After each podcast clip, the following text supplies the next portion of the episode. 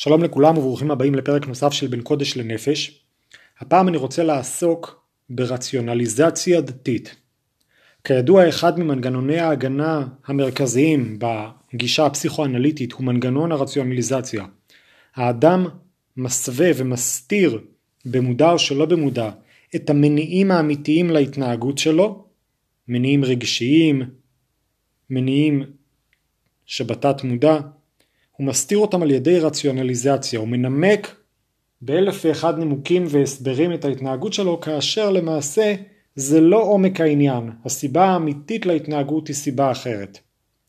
ואני רוצה לעמוד על ידי זה על הקשרים בין הפסיכולוגיה לבין החשיבה הדתית הן מבחינה היסטורית כאשר בתקופה מקבילה עלו הן בשדה הפסיכולוגיה והן בשדה הדת הגישות שהעמיקו ושמו על מרכז הבמה את העומק הנפשי הזה, את העומק של התת מודע, וגם מבחינה פרשנית, אקטואלית, מעשית לחיי היומיום, כיצד נראה סגנון הייחוס הקוגנטיבי של האדם המאמין, זאת אומרת כיצד הוא מתנהל בעולם על ידי הפרשנות שהוא נותן למאורעות שמתרחשים בחייו, שממילא הפרשנות, הפרשנות הזו גם משליכה על התגובה שלו לזה, על ההתנהגות שלו בהמשך.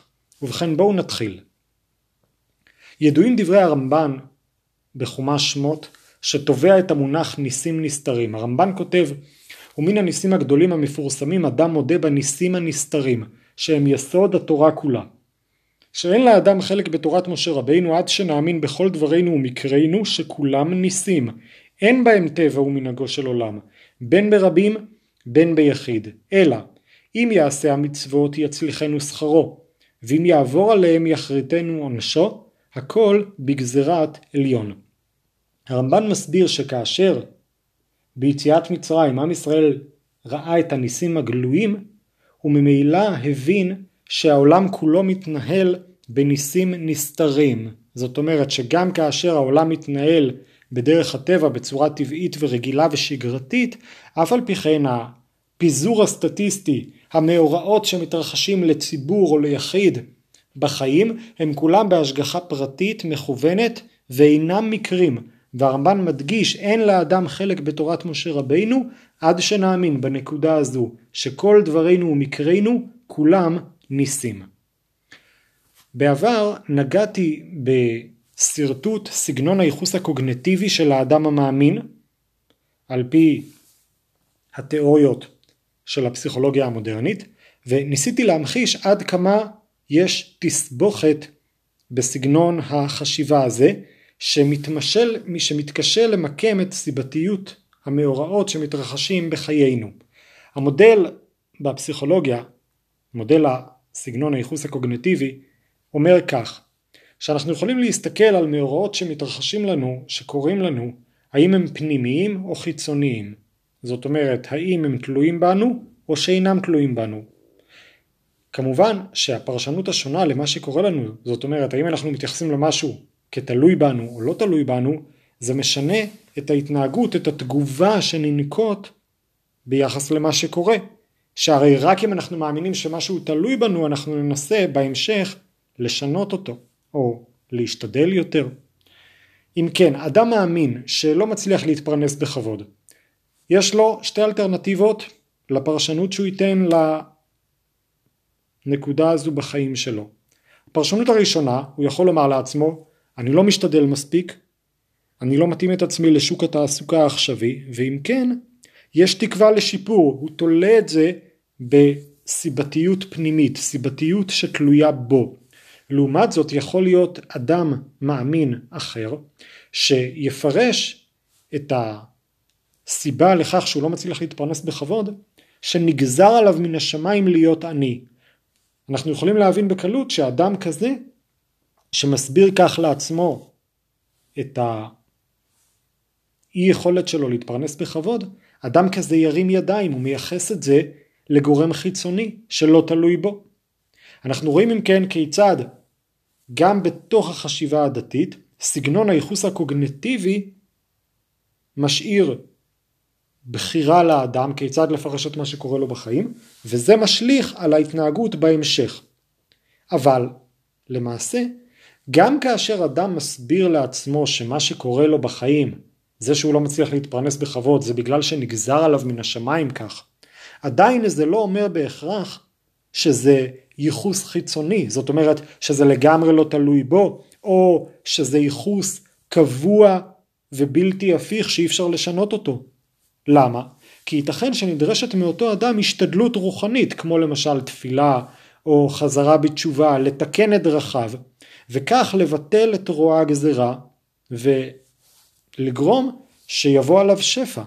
ואם כן, גם ייחוס חיצוני לגזרה שמימית, גם כאשר האדם המאמין חושב ומייחס את המצב הכלכלי הגרוע שלו לגזרה שמימית, עדיין זה יכול לחזור ולהיות ייחוס פנימי, מפני שמעשיו הטובים בעתיד יכולים לשנות את רוע הגזרה ולהביא עליו שפע. רמח"ל במסילת ישרים מתאר את מהותה של חובת ההשתדלות, ומדבריו אפשר להבחין עד כמה האדם המאמין נדרש לשמור על איזון נפשי קוגנטיבי מורכב שהוא צריך להכיל בו הן את חובת ההשתדלות. חובת ההשתדלות שהיא מוקד פנימי, זאת אומרת היא מופנית כלפי האדם, היא אומרת לו שהשליטה בידיו, ככל שהוא ישתדל הוא ישיג יותר, זה מצד אחד, ומצד שני האדם מאמין שהכל בידי שמיים, בידי שמיים זה מוקד חיצוני, זה גורם שלא תלוי בו, זה תלוי במה שנגזר עליו מן השמיים. וכך כותב הרמח"ל, שישליך יהבו על השם לגמרי, כאשר ידע כי ודאי אי אפשר שיחסר לאדם מה שנקצב לו, וכמו שאמרו במאמריהם, כל מזונותיו של אדם קצובים לו מראש השנה. וכן אמרו, אין אדם נוגע במוכן לחברו אפילו כמלוא נימה. וכבר היה אדם יכול להיות ישב ובטל, לא לעבוד, והגזרה הייתה מתקיימת, הוא היה מקבל באופן אוטומטי כל מה שנגזר עליו. אם לא, אומר רמח"ל, אם לא שקדם הקנס לכל בני האדם, בזיעת אפיך תאכל לחם, אשר על כן, חייב אדם להשתדל איזה השתדלות לצורך פרנסתו. שכך גזר המלך העליון, והרי זה כמו מס שפורע כל המין האנושי, אשר אין להימלט ממנו. על כן אמרו, יכול אפילו יושב ובטל, זאת אומרת האם האדם יכול לחשוב שהוא יוכל להתפרנס גם אם הוא לא יעשה שום השתדלות? והתשובה, תלמוד לומר אומרים חז"ל, בכל משלח ידך אשר תעשה. צריך לעשות משהו, אבל כאן מגיע העומק, אומר המח"ל, אך לא שההשתדלות הוא המועיל, אלא שההשתדלות מוכרח, נגזר על המין האנושי לעבוד, וכיוון שהשתדל, הרי יצא ידי חובתו, וכבר יש מקום לברכת שמיים שתשרה עליו, ואינו צריך לבלות ימיו בחריצות והשתדלות. עד כאן ציטטתי את רמח"ל מפרק כ"א במסילת ישרים. קל להבין מדברי רמח"ל את המנגנון של סגנון הייחוס הקוגניטיבי של האדם המאמין בהתאם לעיקרון של הניסים הנסתרים של הרמב"ן שבו פתחתי. העולם מתנהל בניסים נסתרים, אין מקרה, על כל אדם נגזר מה הוא יקבל. אבל מצד שני יש גם גזירת ההשתדלות. הפרנסה אינה מושגת ללא השתדלות, אבל האדם המאמין נדרש לאזן בין המוקד הפנימי לבין המוקד החיצוני. זאת אומרת, בין הידיעה וההכרה והאמונה בכך שהוא יקבל רק מה שנגזר עליו לקבל, ומצד שני, עדיין יש פה גם מוקד פנימי, זה גם תלוי בו. הוא לא יכול לקבל את מה שנגזר עליו בלי השתדלות אקטיבית מעשית. אבל למרות שנדרש ממנו להשתדל את אותה השתדלות, היא לא זו שבאמת מביאה לו את השפע, אלא היא רק התנאי שדרכו הוא יכול לקבל את השפע. רבי אברהם בן הרמב"ם בספרו המספיק לעובדי השם מתאר את מידת הביטחון ואת הדרגות השונות שלה שמחייבות הנהגה שונה במצבים שונים או בקרב אנשים שנמצאים במדרגות רוחניות שונות. וכך הוא כותב: הביטחון המוטל על כל שומרי הדת הוא שיהיה נעוץ אכן באמונתו של אדם וברור בליבו שהעילות הטבעיות והאמצעים הרגילים מסורים בידי ההשגחה האלוהית הפרטית לגבי כל אחד ואחד לכל זמן ולכל מצב. וברצותו יתעלה העילות הולכות בדרכן הטבעית שהתוותה להם, וברצונו סוטות מדרכן הרגילה וחורגות מתוך טבען. כל הגורמים הטבעיים הללו כפופים לחפצו ורצונו יתעלה, ועל פי פקודתו ורשותו, הם פועלים על רוב בני האדם לפי טבעם, בדרך הידועה לכל. ובפקודתו ורצונו, פועלים הם לפעמים בדרך ההפוכה מזו שנוצרו לה, ולכן הוא מביא דוגמה. מי שנגזר עליו בחוכמתו יתעלה שיענש על ידי חולי. אפילו יאכל מאכלים משופרא דשופרא, הרי הם מחוללים בו דם נשחט ומזיגה רעה ומולידים בו חולאים רעים, ואפילו אם ייקח סמי מרפא, לא יועילו. ומי ששומע למצוותיו אפילו יאכל מאכלים נפסדים בהיותו אנוס לכך, לא ישחיתו את דמו, וגם אם נפל למשכב מסיבת איזה עונש, יתרפא בלא תרופה או בתרופה פשוטה בתכלית הפשטות. אם כן, רבי אברהם מתאר את סטיות התקן הסטטיסטיות, שהן למעשה גם כן ניסים נסתרים, אין בהם מקרה. בואו ניקח למשל את הקורונה. למי יועיל חיסון ולמי לא יועיל חיסון. מי יוכל להתחמק מבידוד ומי לא. ומי למרות שהוא ייזהר מאוד עם אלכוג'ל ומסכות והתקהלויות, אף על פי כן בסופו של דבר הוא יידבק. וגם מי שנדבק, מי יחלה עם תסמינים קשים, מי יידבק בלי תסמינים בכלל, מי יתרפא בקלות, מי יישאר חלש גם אחרי שהוא החלים, כל הדברים הללו הם פיזור סטטיסטי שאנחנו מכירים במגפת הקורונה, ואף על פי כן מלמד אותנו רבי אברהם בן הרמב"ם, כל הדברים הללו, בין אם זה דברים שאתה יכול להיזהר מהם בקלות, בין אם זה דברים שאתה לא יכול להיזהר מהם בכלל, הכל ניסים נסתרים כמו שאומר הרמב"ן, ואף על פי כן, חובת ההשתדלות מוטלת. בתחום הרפואה, להיזהר מהתקהלויות, מסכות, חיסונים, כל הדברים הללו זה דברים טבעיים שהאדם צריך להשתדל ולהיזהר. האדם לא יכול לסמוך על הנס. אבל מצד שני, גם אחרי שאתה נזהר, אתה מכיר בזה שבסופו של דבר מה שיקרה לך זה מה שנגזר עליך. אנחנו מבינים שוב, כפי שראינו בדברי הרמח"ל מקודם לעניין הפרנסה, שהאיזון הזה הוא קצת מורכב. קשה בבת אחת לשמור על האיזון שמכיל גם את ההכרה בכך שמה שקורה לנו זה ניסים נסתרים שאינם תלויים בנו, ומצד שני חובת ההשתדלות שבכל זאת משאירה את מוקד השליטה בהשתדלות המעשית שאנחנו צריכים לעשות בחיים. רבי אברהם אם כן מדבר על הניסים הנסתרים, על השתדלות פשוטה בנושא הרפואה. מה לגבי הניסים הגלויים? זאת אומרת האם האדם יכול לבטוח שיקרה לו נס גלוי? כאן מסביר רבי אברהם שישנם הגבלות ותנאים, והוא כותב כך: ביטחון הנביאים הקרובים והוא התערטלות מכל האמצעים הרגילים והנטייה לסמוך על הניסים הסותרים את חוקות הטבע, מדרגה עליונה זו בעניין הביטחון היא יקרת המציאותי. לא כל הנביאים יכולים לצפות להשגתה. וגם הנביא שהשיגה לזמן מה אינו יכול לצפות שתעשה לו קבע. ביטחון כזה ייתכן רק בזכות רוח הקודש ובמצוות אלוקים. כל התולה תקוותו בניסים בלבד ללא התקשרות נאותה זאת אומרת שאין לו את הדרגה המתאימה לזה, ללא התגלות, ללא הרגשה אלוקית לאמיתה וללא סייעתא דשמיא, הרי הוא מתאווה למה שאינו מתאים לו, וחוטא בחוצפה המביאה לחילול השם, ואין ספק שיבוא על עונשו. וכן להפך, מי שביטחונו לוקה בחסר, למרות שהשם העלהו למדרגה רמה כזאת, הרי הוא ראוי לעונש ולחרון אף השם, כמו שנתחייבו דור המדבר.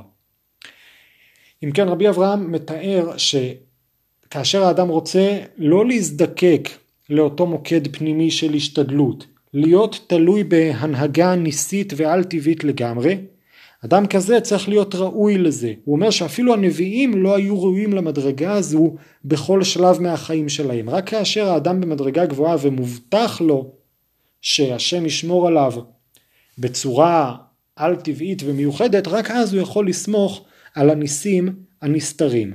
פה אנחנו כבר רואים את הנקודה הזו שבה אני רוצה להרחיב בהמשך דבריי, הנקודה הזו של ההתאמה של סגנון החשיבה למציאות הפרקטית והאמיתית של החיים היומיומיים. אנחנו רואים בדברי רבי אברהם כיצד האדם ששואף לביטחון מוחלט, ביטחון שמייתר את הצורך בהשתדלות, האדם יכול לנהוג בפועל בחייו בכזו רמה של ביטחון רק כאשר הוא ראוי לה.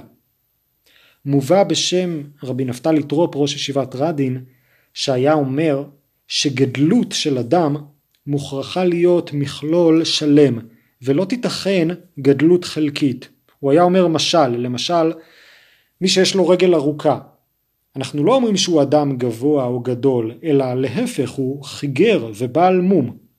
אותו דבר גדלות של האדם שאינה תואמת את כל מכלול החיים שלו, את כל הרמה הרוחנית האמיתית הפנימית שלו, היא לא גדלות אלא בעצם מום. וכמו שמביא רבי אברהם בעצמו, שאדם שרוצה להסתמך על ביטחון, לסמוך על ניסים גלויים, הוא בעל מום, מפני שזה לא מתאים לרמה האמיתית שלו. ואותו דבר להפך, דור המדבר שכן חיו בניסים ואף על פי כן לא האמינו בקדוש ברוך הוא בכל הזמן, גם הם נענשו על כך. וכאן אני רוצה להרחיב מעט בנוגע לפרקטיקה היומיומית לפי העיקרון הזה ולראות את ההקבלה שיש בנוגע לרציונליזציה בין הפסיכולוגיה לבין הדת. מובא למשל על הרב יעקב קמינצקי מארצות הברית, ראש ישיבת תורה ודת, שכאשר היו באים אליו בבקשה לברכה לשידוך, הוא היה אומר, לך תיפגש עם בחורה. הרב רפאל שמולביץ, ראש ישיבת מיר שנפטר לפני כמה שנים, גם כן היה ידוע כאדם פיקח שהיו באים להתייעץ איתו הרבה, וכאשר בחורים מבוגרים היו באים להתייעץ עמו על, ידי, על ענייני שידוכים, הוא היה קודם כל שואל את הבחור עם כמה בחורות נפגשת עד עכשיו. אם המספר לפי החישוב שלו היה נמוך מדי, הוא לא היה מוכן לייעץ לבחור. למה? כי הם הבינו שחסר משהו לאותם אנשים, לאותם בחורים, חסר להם משהו באיזון הנכון. אתה מצפה לברכות, אתה מצפה לניסים, אבל קודם כל אתה צריך לבדוק האם את החובה שלך ביחס למוקד הפנימי, ביחס להשתדלות המעשית שתלויה בך, האם בזה מילאת את חובתך? רק אחרי שמילאת את חובתך במה שתלוי בך, אתה יכול להמשיך הלאה ולטפל במה שלא תלוי בך. עכשיו, מעבר לסברה הישרה שניכרת בסיפורים האלו, וסברה ישרה הלא היא המדד הבלעדי לגדלות, כפי שמבואר בגמרא בכמה מקומות, וכפי שכתב אה, למשל רבי חיים מוולוז'ין, שגדולתם של הראשונים נמדדת אצלנו רק על פי הסברה הישרה שלהם. אבל מעבר לנקודה הזו, יש ללמוד מהסיפורים האלו בתור דוגמה את הדרך לשילוב של ההשתדלות עם האמונה. חז"ל אומרים שקשה זיווגו של אדם כקריעת ים סוף. חשוב לשים לב שחז"ל המשילו גם את הפרנסה לקושי של קריעת ים סוף. ובספרי הדרוש והפרשנות מהדורות הקודמים אנחנו מוצאים שהם בעיקר ניסו להסביר את האנלוגיה של הקושי בפרנסה לקושי של קריעת ים סוף והם לא עסקו כמעט בקושי של עניין השידוכים. עניין השידוכים שקשה בתקופתנו, בתקופה המודרנית שלנו, הוא קושי חדש שאפשר לתת לו הסברים רוחניים ומיסטיים, אבל הוא ככל הנראה קשור גם לציפיות שיש לכל אחד מהקשר הזוגי.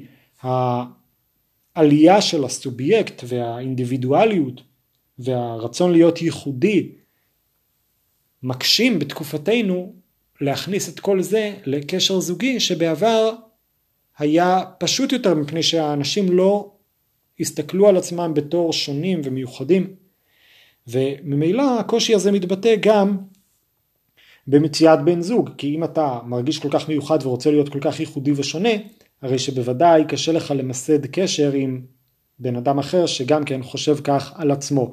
ולכן באמת בספרי הדרוש מהדורות הקודמים אנחנו לא מוצאים כל כך שהם התעסקו בעניין הזה של ההקבלה של הקושי שבמציאת זיווג לקושי של קריאת ים סוף ורק בזמננו באמת הקושי הזה צף ועולה באחוזים אה, גבוהים.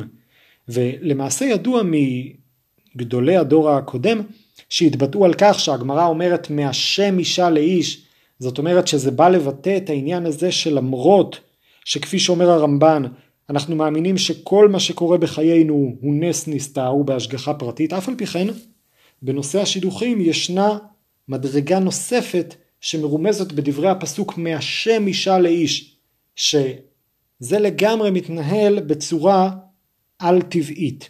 ואף על פי כן, יהיה מה שיהיה אחרי הכל, נדרשת מהאדם השתדלות גם בנושא הזה.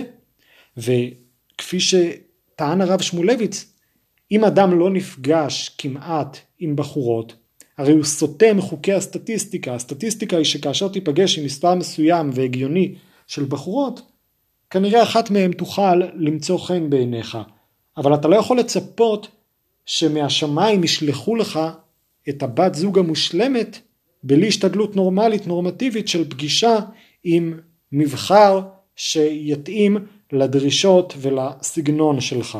ולכן הם סברו אותם רבנים שנדרשת השתדלות נורמטיבית שרק לאחריה אפשר לנסות לפנות להשתדלות רוחנית יותר מפני שההיגיון הסברה הישרה אומרת שמתוך הפיזור הסטטיסטי הזה ישנו סיכוי טוב למצוא בנס נסתר את המתאימה. עכשיו הגישה הזו שמחנכת להתאמה בין דרגת האדם לבין ההנהגה המעשית שלו נחווית בחוגים רבים כיום כמיושנת ולא תואמת לדור שלנו שמחונך המון פעמים על ברכי חינוך חסידי קבלי שאמון יותר על הגישה המיסטית הקבלית. הרב דסלר המנהל הרוחני של ישיבת פונוביץ' שהוא דוגמה מרתקת לשילוב של תנועת המוסר עם ספרי החסידות אז בספרו מכתב מאליהו הוא אומר שההבדל, אחד ההבדלים המרכזיים בין תנועת המוסר לשיטת החסידות, שתנועת המוסר עסקת רק בתכנים שנוגעים למדרגה הנוכחית של האדם, בעוד ששיטת תנועת החסידות זה לעסוק במושגים ותכנים שגבוהים בהרבה מהדרגה שלנו, וזה מתוך כוונה שהאדם על ידי שהוא נחשף לתכנים האלו יתעורר וידע לאן הוא יכול לשאוף, לאן הוא יכול להגיע בעתיד. אבל למעשה נראה שכיום בחוגים רחבים, בקהלים גדולים, שיטת החסידות כבשה חלקים רבים במחשבת הדור. עד כדי כך שדברי רבי אברהם בן הרמב"ם שציטטתי מקודם על דרגות הביטחון וסוגי ההשתדלות, יכולה להצטייר בעיני רבים כלא רלוונטית. למשל דעת הראשונים שכתבו שעל בעלי חיים אין השגחה פרטית, אלא רק על בני אדם. אבל הגישה הזו לא התקבלה במחשבת החש... החסידות שטוענת שיש השגחה פרטית על כל יצור חי.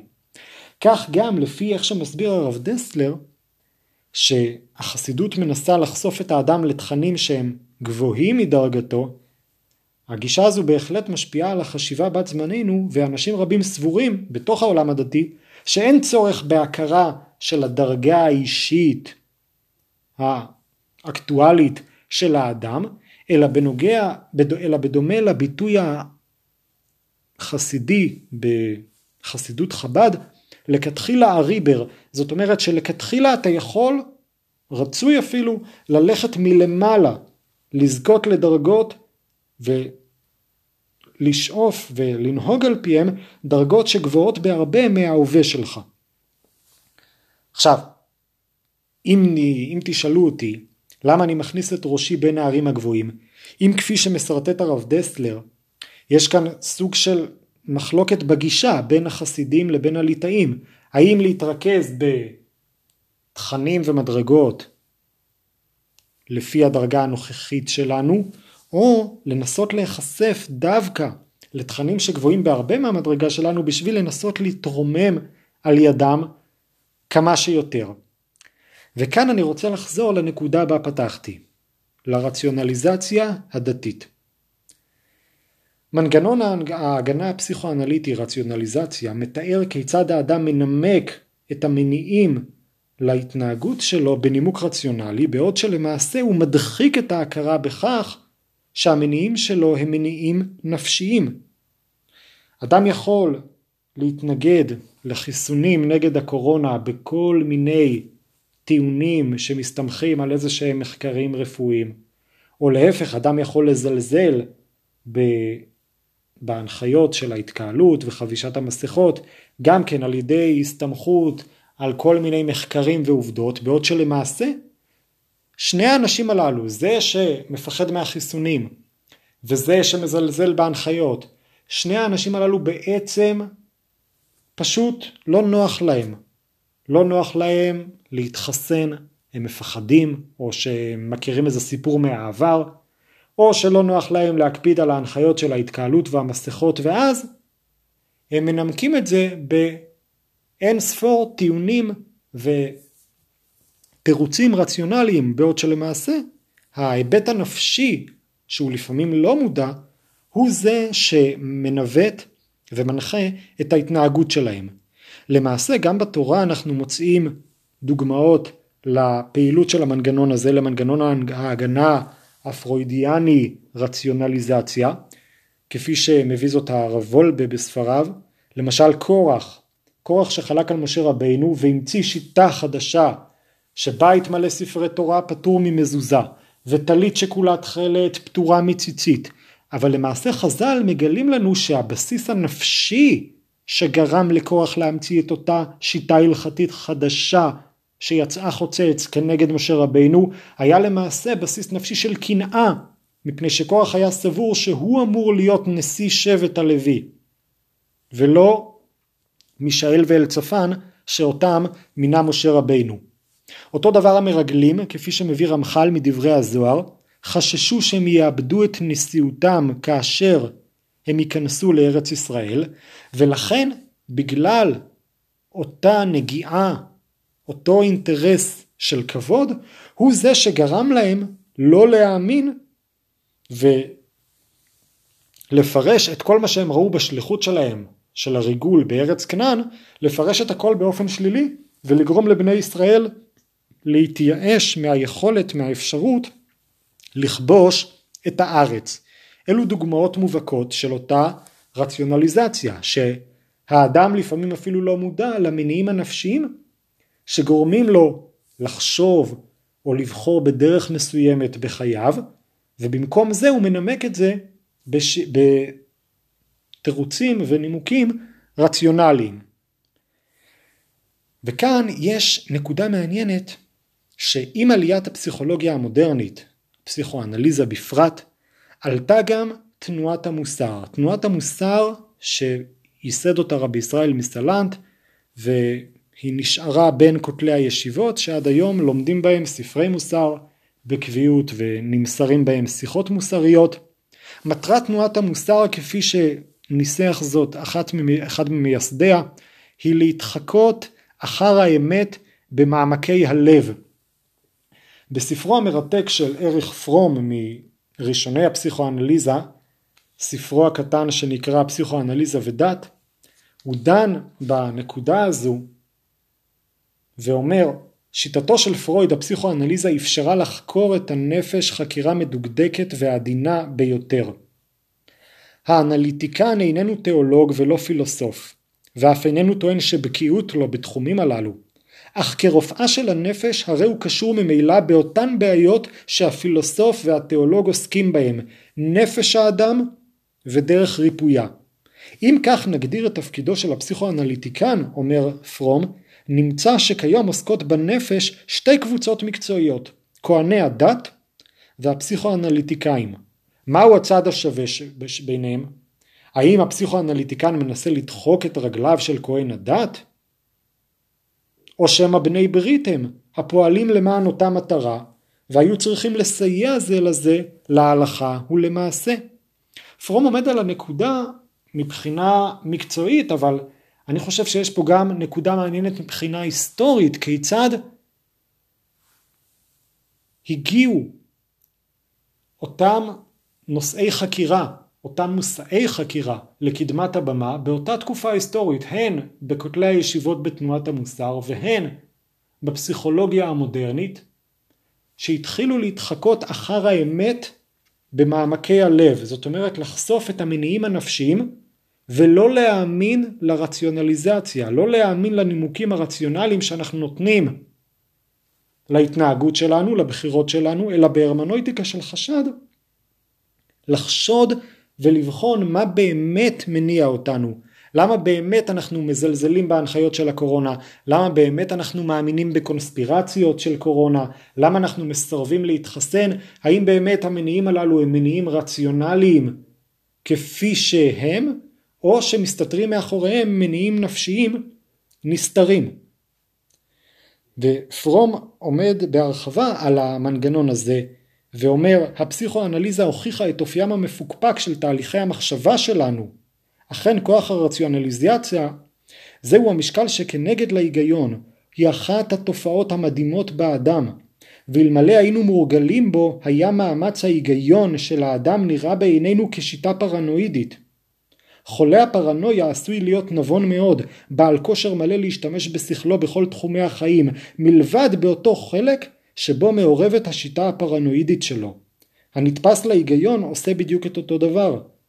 הוא מתאר דוגמה כיצד אדם שתומך בסטלין, כן, הספר נכתב לפני שנים רבות, הוא מתאר שזה יכול להיות אדם שמתנגד לפשיזם ואדם מאוד uh, מוסרי, ואף על פי כן הוא יצדיק את השלטון של סטלין. והוא כותב, ואם תאמר לו שגם הנאצים טענו כך, יעלה חיוך סובלני על שפתיו על היעדר כושר התפיסה שלך. או יטיח בפניך שאתה משרתם של הקפיטליסטים, הוא ימצא אלף ואחד נימוקים להסביר מדוע הלאומנות הרוסית איננה לאומנות כלל. אם כן, אנחנו יכולים כמובן להקיש מהדוגמה הזו שעבד עליה הקלח, הדוגמה של סטלין, להקיש על המלחמות הפוליטיות או המלחמות שיש בנוגע לקורונה ברחבי העולם וגם כאן אצלנו בישראל ולהבין כיצד הרבה פעמים אנחנו בוחרים טיעונים רציונליים ממניעים נפשיים נסתרים פחות או יותר. עכשיו, העלייה באמת של העיסוק בתכנים גבוהים שקשורה באמת לעולם הקבלה ועולם החסידות קשורה באמת גם לתיאוריות של קדמה. יש בפילוסופיה תיאוריות שתומכות בקדמה, זאת אומרת שאנחנו רואים איזשהו תהליך בעולם של התקדמות.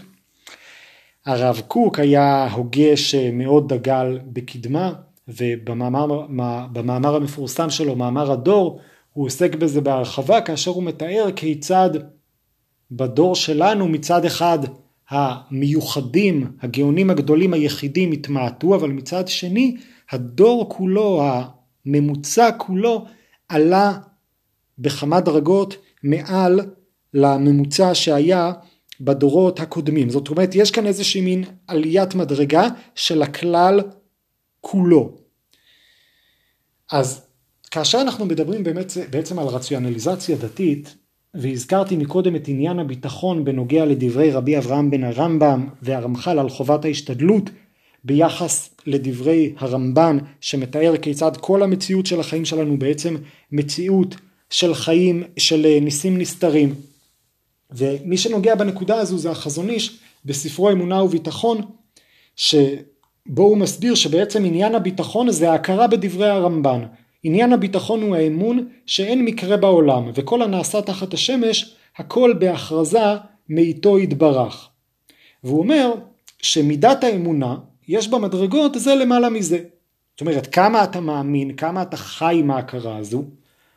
אז הוא אומר קטני אמונה גם כן בכלל מאמינים כיוון שאינם בכלל הכופרים והאמינים אבל אמונתם חלושה.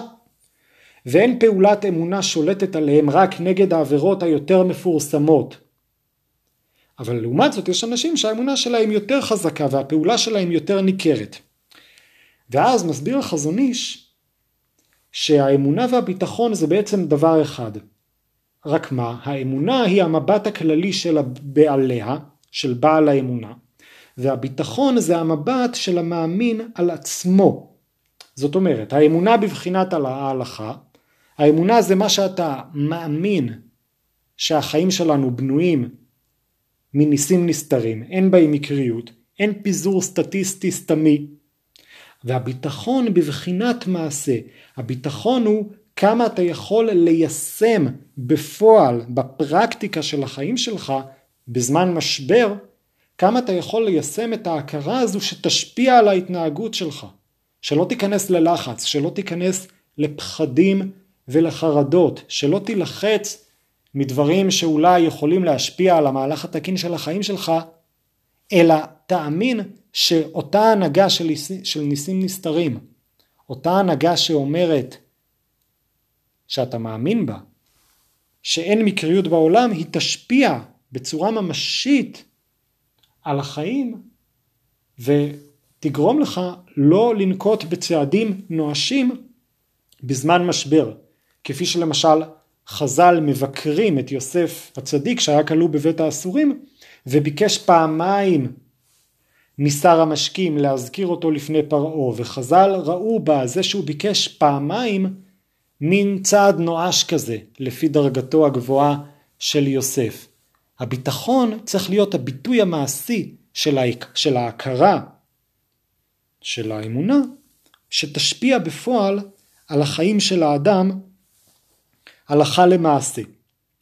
ועכשיו בואו נראה את הקשר המעניין שיש בין הפסיכולוגיה, בפרט בפסיכואנליזה, לבין החיים הדתיים. כפי שאמרתי, סגנון הייחוס, הייחוס הקוגנטיבי של האדם המאמין גם כן מורכב כמו סגנון הייחוס הקוגנטיבי של כל אדם, מחלוקה כללית של גורמים פנימיים וגורמים חיצוניים. זאת אומרת, האם אנחנו חושבים על מה שקורה לנו בחיים כמשהו שתלוי בנו או לא תלוי בנו. ובהתאם לזה, האדם המאמין שצריך לשמר על האיזון בין ההשתדלות לבין האמונה שהוא יקבל רק מה שנגזר עליו, לא יותר ולא פחות. אותו דבר, הסגנון, האופי והסגנון החשיבה שכל אדם בוחר לו, גם כאשר הוא אדם מאמין, משנה הרבה פעמים מן הקצה אל הקצה את ההתנהגות שלו בהתאם לפרשנות שהוא נותן למה שקורה, איזו רציונליזציה הוא מעניק למאורעות שקורים בחייו, וזה מה שישפיע האם הוא יראה את מה שקורה כמשהו שתלוי בו או משהו שלא תלוי בו, וממילא איזו השתדלות או איזו אי השתדלות הוא ינקוט ביחס לכך. אם כן, החיים של האדם המאמין מורכבים מפרדוקס מובנה, שבו הוא צריך על פי דרגתו לאזן בין ההשתדלות לבין האמונה, והאיזון הזה הוא לא פשוט ליישום, כי הוא לא חד משמעי בכל סיטואציה, והוא גם תלוי לפי הדרגה של כל אדם בכל מצב בחייו. עכשיו, אנחנו יכולים לראות אנשים מאמינים וישרים שבאמת סותרים את עצמם. בתחום אחד הם נוקטים בהשתדלות מרובה ואסרטיבית, ואילו בתחום אחר הם בוחרים להכריז קבל עם ועדה שהם מאמינים ובוטחים שהקדוש ברוך הוא ישמור עליהם ורק מה שנגזר יקרה להם והכל יהיה בסדר, כן? יכול להיות אדם שלמשל בשידוכים משתדל מאוד ובפרנסה לא ישתדל. יכול להיות אדם שישאף למצוי... למצוינות ויעשה כל מה שהוא יכול בכל רכישה שהוא רוכש, אבל לעומת זאת בקורונה פתאום הוא יחליט שההשתדלות היא דווקא לא להתחסן. ומדובר על אנשים שיכולים לספק נימוקים רציונליים להתנהגות שלהם, למרות שבמבט על היא הרבה פעמים סותרת את עצמה, וכפי שאומר פרום, כהן הדת והפסיכולוג שואלים בעצם את אותה שאלה, שניהם מנסים לעזור לאדם לחשוף את האמת הנפשית שלו ולגרום לו לעמוד על הסתירות שיש לפעמים בהתנהגות שלו וממילא לשאול את עצמו האם באמת הרציונליות שהוא מספק להתנהגות שלו האם אמנם היא סוף פסוק? האם אמנם היא זה שמניע אותו? היא זו שמניעה אותו להתנהגות כפי שאנחנו רואים שהוא בוחר לנקוט או שמא בעצם יש מניעים נפשיים נסתרים שהם אלו שמנתבים אותו לנתיבים שונים בכל תחום וכאן הם גורמים, גורמים לו לנקוט בהשתדלות גדולה וכאן הם גורמים לו דווקא לסמוך על ניסים. הרב דסלר כפי שהזכרתי אותו מקודם שלימד ספרי חסידות בשיחותיו בישיבה טען שבאמת הגישה החסידית היא לעזור לאדם לזהות גם מושגים ומדרגות שהם מעבר למדרגה הנוכחית שלו במטרה להראות לו לאן, לאן אפשר לשאוף, לאן אפשר להגיע, אבל כמובן שזה לא סותר את החובה של קודם כל לדעת מה המדרגה האמיתית שלך בהווה ולפעול בהתאם אליה, כפי שכתב הגאון מווילנה בכמה מקומות ובפרט על הפסוק בספר משלי, איוולת אדם תסלף דרכו, שהאדם לא יכול להצליח כאשר הוא קופץ למדרגות שהן מעבר למצב הנוכחי שלו. הסיפורים שהזכרתי מקודם על הרבנים קמינצקי ושמולביץ מהווים דוגמה לסיטואציה בה גורם חיצוני שאינו משוחד, כן, רב, רב שמעבר לסמכות התורנית ולפיקחות ולניסיון שלו, הוא קודם כל גורם חיצוני שלא משוחד, שיכול לעזור לאדם להיחלץ מהפרדוקס שמקשה עליו להכיל באיזון נכון את ההשתדלות ואת האמונה, וכך לגאול אותו ממעגל הקסמים של, הרציונל, של הרציונליזציה. מפני שהם עוזרים להציג בפני האדם את חובת ההשתדלות הנורמטיבית שעליו לנקוט וכך הוא אמור להבין מעצמו שאם הוא לא נוקט את אותה השתדלות אלא פתאום הוא סומך על איזשהו נס כנראה שיש איזה מניע נפשי נסתר שמשפיע עליו והוא צריך לחשוף אותו ולבחון האם הוא נכון האם הוא מתאים לו.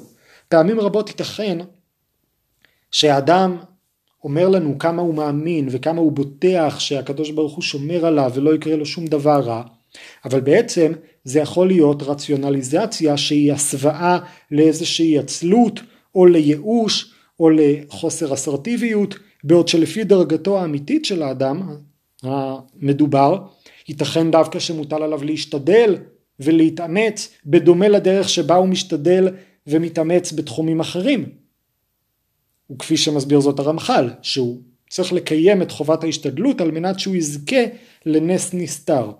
ואם כן, ייתכן בעצם שכפי שמנסה לעשות הפסיכולוגיה, כך הרבה פעמים בתחום הדתי המוסרי, אנחנו יכולים לעזור לאדם לחשוף את האמת שבעצם הוא לא כזה בעל מדרגה גבוהה באמונה וביטחון כפי שהוא חושב, הוא לא ראוי לנס גלוי, אלא הוא בעצם משול לאותו חיגר בעל רגל גדולה. הוא מתנהג במדרגות גבוהות ומדבר גבוהה גבוהה, אבל בעצם הרציונליזציה שאנחנו חושפים משלה אותו לחשוב שחוסר המס הפסול שלו מבטא איזושהי אמונה ודרגה גבוהה. החזון איש כפי שאמרתי באמונה וביטחון מסביר שהאמונה נוגעת להכרה בתורת הניסים הנסתרים, דהיינו החובה להאמין שאין מקריות, וכמובן יש בה דרגות אין ספור, אבל היא בעצם שווה לכל נפש, אבל הביטחון, כפי שמסביר זאת גם רבי אברהם בן הרמב"ם, כפי שראינו, נוגע להתנהלות הפרקטית בהתאם להכרה הזו, וזה בהחלט משתנה מאדם לאדם בהתאם לדרגתו. והחזון איש מתאר את פחיתותו של הביטחון המזויף שלא מחזיק מים בש... בשעת מבחן. וכאשר אדם ניצב מול המראה בשעת משבר ורואה שפתאום הוא נלחץ, פתאום הוא מפחד מאוד, ואז הוא רואה שבעצם הביטחון שלו לא כל כך חזק כפי שהוא חשב בחיי היומיום, בחיי השגרה, ואז זה יכול לעזור לאדם להבין כמה הוא צריך להתאים את הביטחון למדרגה האמיתית שלו, ועל ידי זה, שוב, כפי שעושה הפסיכולוגיה, להימנע מאותן סתירות פנימיות שבהכרח יופיעו בהתנהגות ובהתנהלות של האדם, שבמסווה של מנגנון הרציונליזציה מנמק את מעשיו בתירוץ של ביטחון. אם כי ראוי לסייג את הדברים שכמובן כאשר בכל זאת האדם נחשף למדרגות רוחניות גבוהות ומתעסק בתכנים כאלו אז כמובן שממילא זה משפיע גם באיזשהו מקום זה משפיע על המדרגה הנוכחית שלו בהווה, אבל יחד עם זאת, החשיבות הגדולה זה לשמור על האיזון שחושף את האמת הנפשית ומתאים באמת את ההתנהלות שלנו בכל שטחי החיים למדרגה הפנימית הרוחנית של כל אחד ואחד מאיתנו. תודה על ההקשבה וניפגש בפרקים הבאים.